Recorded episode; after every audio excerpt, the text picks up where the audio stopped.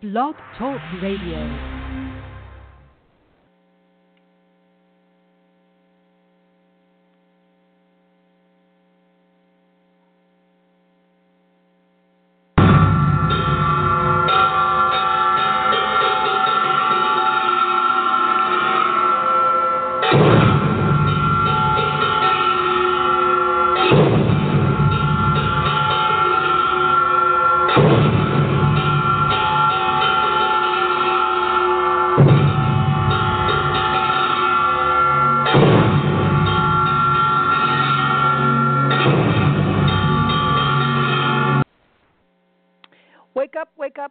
Everybody.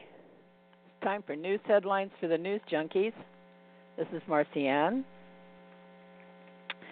And tonight I'm going to talk about the biological sexual urge in the man, because I heard a headline that almost just made me not want to ever listen to the news ever again.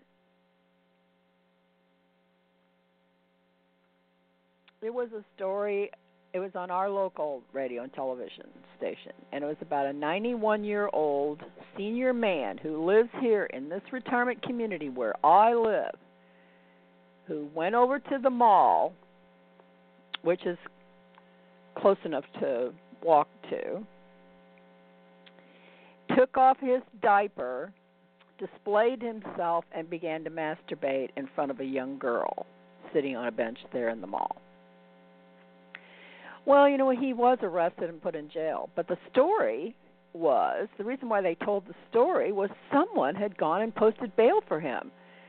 And the wife said she didn't know who it was who had posted the bail. So that was what the story was. So now he was back home with her. I hope she has him chained to the bed. And also, I'm having a class in my house right now. This class is to introduce a therapy that's called journaling. And the class is limited to 8 people, and the professor who teaches it and I make 10.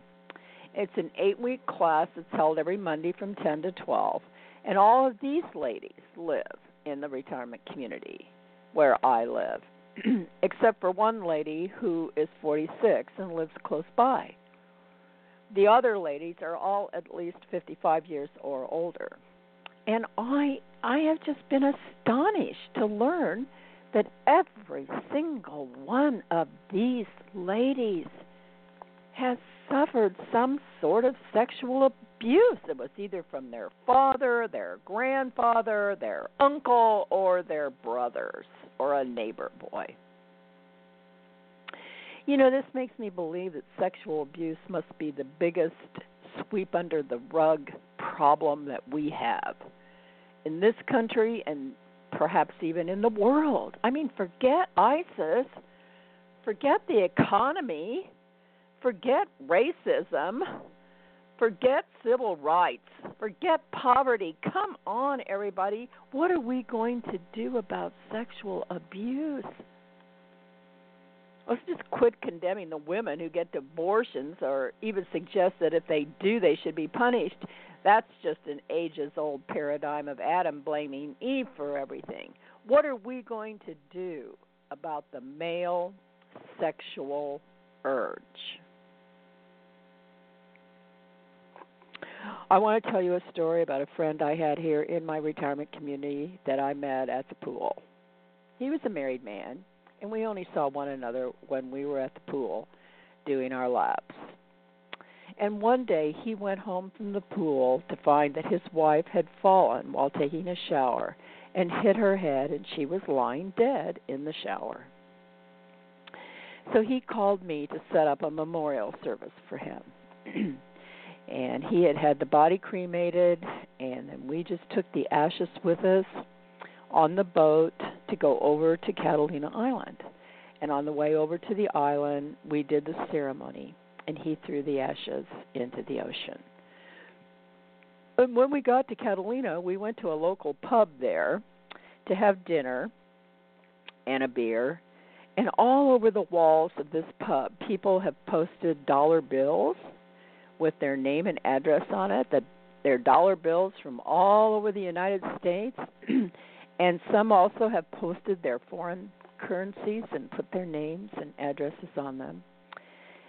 And so we took a dollar bill, and Paul wrote out his wife's name and the date, and we posted it on the wall, and it's there to this day. Well, after this memorial service, he decided to go down to Mexico for the winter. He said he needed to get his teeth fixed, and he needed to be by himself to sort things out. And he invited me to go down with him.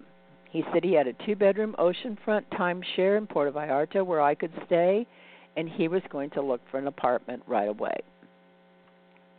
Well, the plane we took down there was one of those that has 3 seats on each side. It's my least favorite seat arrangement.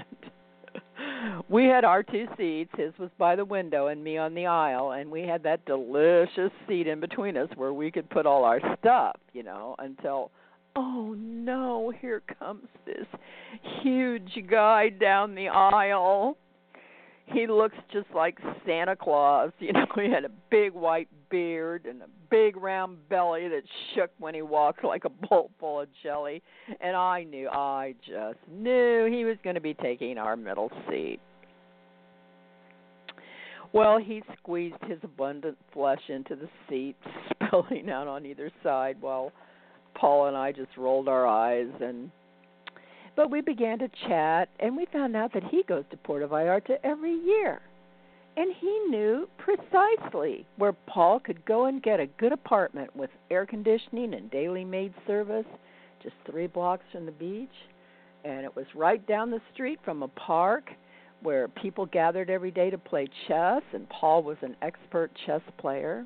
And this man also knew a good dentist. I mean, he was a gem. He knew everything that Paul needed, and his instant friend. So I whispered in Santa Claus's ear and said, well, you know, Paul needs to find out if he can be a man again. I mean, his wife just died, and they have not been intimate for a long, long time before she passed, and he needs to regain his confidence with a woman. Could you help out there, too? And Santa Claus just smiled and said, yes, ma'am, I can. Well, 3 months later, Paul returned back home to our retirement community. His teeth were all fixed. He was looking tanned and handsome, and he had a twinkle in his eye. And I knew he was ready to re-enter the stream of life. And he went to the pool, and there she was. A brand new lady who had just moved in to our retirement community that week in her one white one-piece a la Esther Williams bathing suit, just looking smashing. And very soon afterwards, she moved into his lovely condo with him.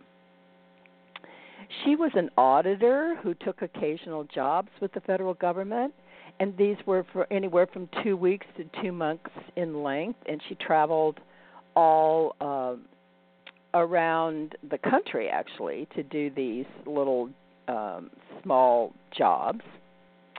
And a couple years after they had moved in together, Paul had a small stroke, and he couldn't drive. So when she would go on these auditing jobs, then I would drive Paul around while she was gone, you know, like take him to the grocery store, go to the cleaners, go to the pool, and then we occasionally would go out to dinner. So one night, we were at dinner, and I mentioned that the California legislature was beginning to consider enacting euthanasia legislation. So I asked Paul, now, Paul, you know, you've had this experience of having a stroke. He had trouble speaking after the stroke. He had trouble getting his words out, but you know what? He could spell the word. If he'd have, you know, couldn't get the word out, he'd start to spell it, and then very quickly, you know, I could pick it up what he was saying. So I said, you know, if you could get to where you just had no quality of life left at all, you're in a wheelchair, you can't walk, you can't talk, would you consider euthanasia? Well, he looked at me in absolute astonishment and a great agitation. He says, "Why, hell no, lady. I wouldn't want to miss having one more orgasm. As long as I can have an orgasm, I want to be here."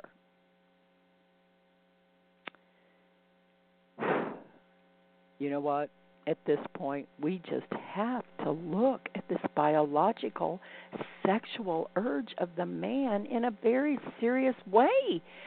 I think all of us need to look at this now in a very serious way. You know, my sister-in-law was a social worker in southern Indiana for 25 years, and she tells about a family she went to investigate. The school had reported social services that a 15-year-old girl was pregnant again, and the girl said that her father was the father, and she had already had one child who was now 1 year old, and now she was pregnant again. So the school reported the family to social services. Well, my sister-in-law went out to the house to talk to the mother. Well, yes, the mother knew that her husband was having sex with the daughter, and yes, the baby was his, and the mother was relieved that she didn't have to have sex with her husband anymore. And there was another younger daughter in the house who was in line to take over the duties when the older daughter might leave. And this mother defended her position, saying that she was taking very good care of the baby, and she would take very good care of the new baby. And she would not agree to putting the daughter on birth control because, first of all, they were Catholic, and secondly, this was her statement, she didn't want to give her daughter a license to be sexually promiscuous. You know, I just have to conclude that there's something about having an orgasm for a man. There's just something about that is far beyond anything that any of us has ever realized up till now. If you Google this subject, a lot of articles come up by doctors, and psychologists, and scientists, and pastors. Psychology Today had an article. The Atlantic had an article. Dr. Sanjay from CNN had a show. Jon Snow at Channel 4 had comments. I mean, and all of these agreed that men think about sex a lot. I mean, the numbers show that men think about sex more than women, first of all, by a large amount. And the numbers that a man thinks about sex during the day range from 19 times a day to 34 times a day, to 388 times a day, to once every 7 seconds, which is 7,200 times a day. So there isn't any agreement, although most of the articles agreed that the number was somewhere around 34 times a day men think about sex. But there hasn't been a recent study on this, and I think today that it's probably more than that, because our current cultural naked status of the woman and the amount of sex that's used in advertising, with women showing their breasts and showing their butts and licking their fingers and holding their mouths open, all to sell a hamburger or a new car, I think would greatly affect the numbers. I was talking to one of my fellow U.S. Coast Guard auxiliaries at a recent mandatory training session we had, which included sexual harassment and sexual assault in the military. He's a financial planner, and once a month they have a seminar for all of the agents in Orange County to come in, and it keeps everybody up to date, and they learn about new products and things. And he says that the female agents come to these classes dressed like they're going to be going to a club, with their breasts hanging out in mini skirts, hooker heels, and false eyelashes, exaggerated makeup. And I said, well, you know what, in Indiana, they have a law that's called contributory negligence. How much does the injured party contribute to what causes the injury. So is a man who rapes a near-naked woman totally and only responsible?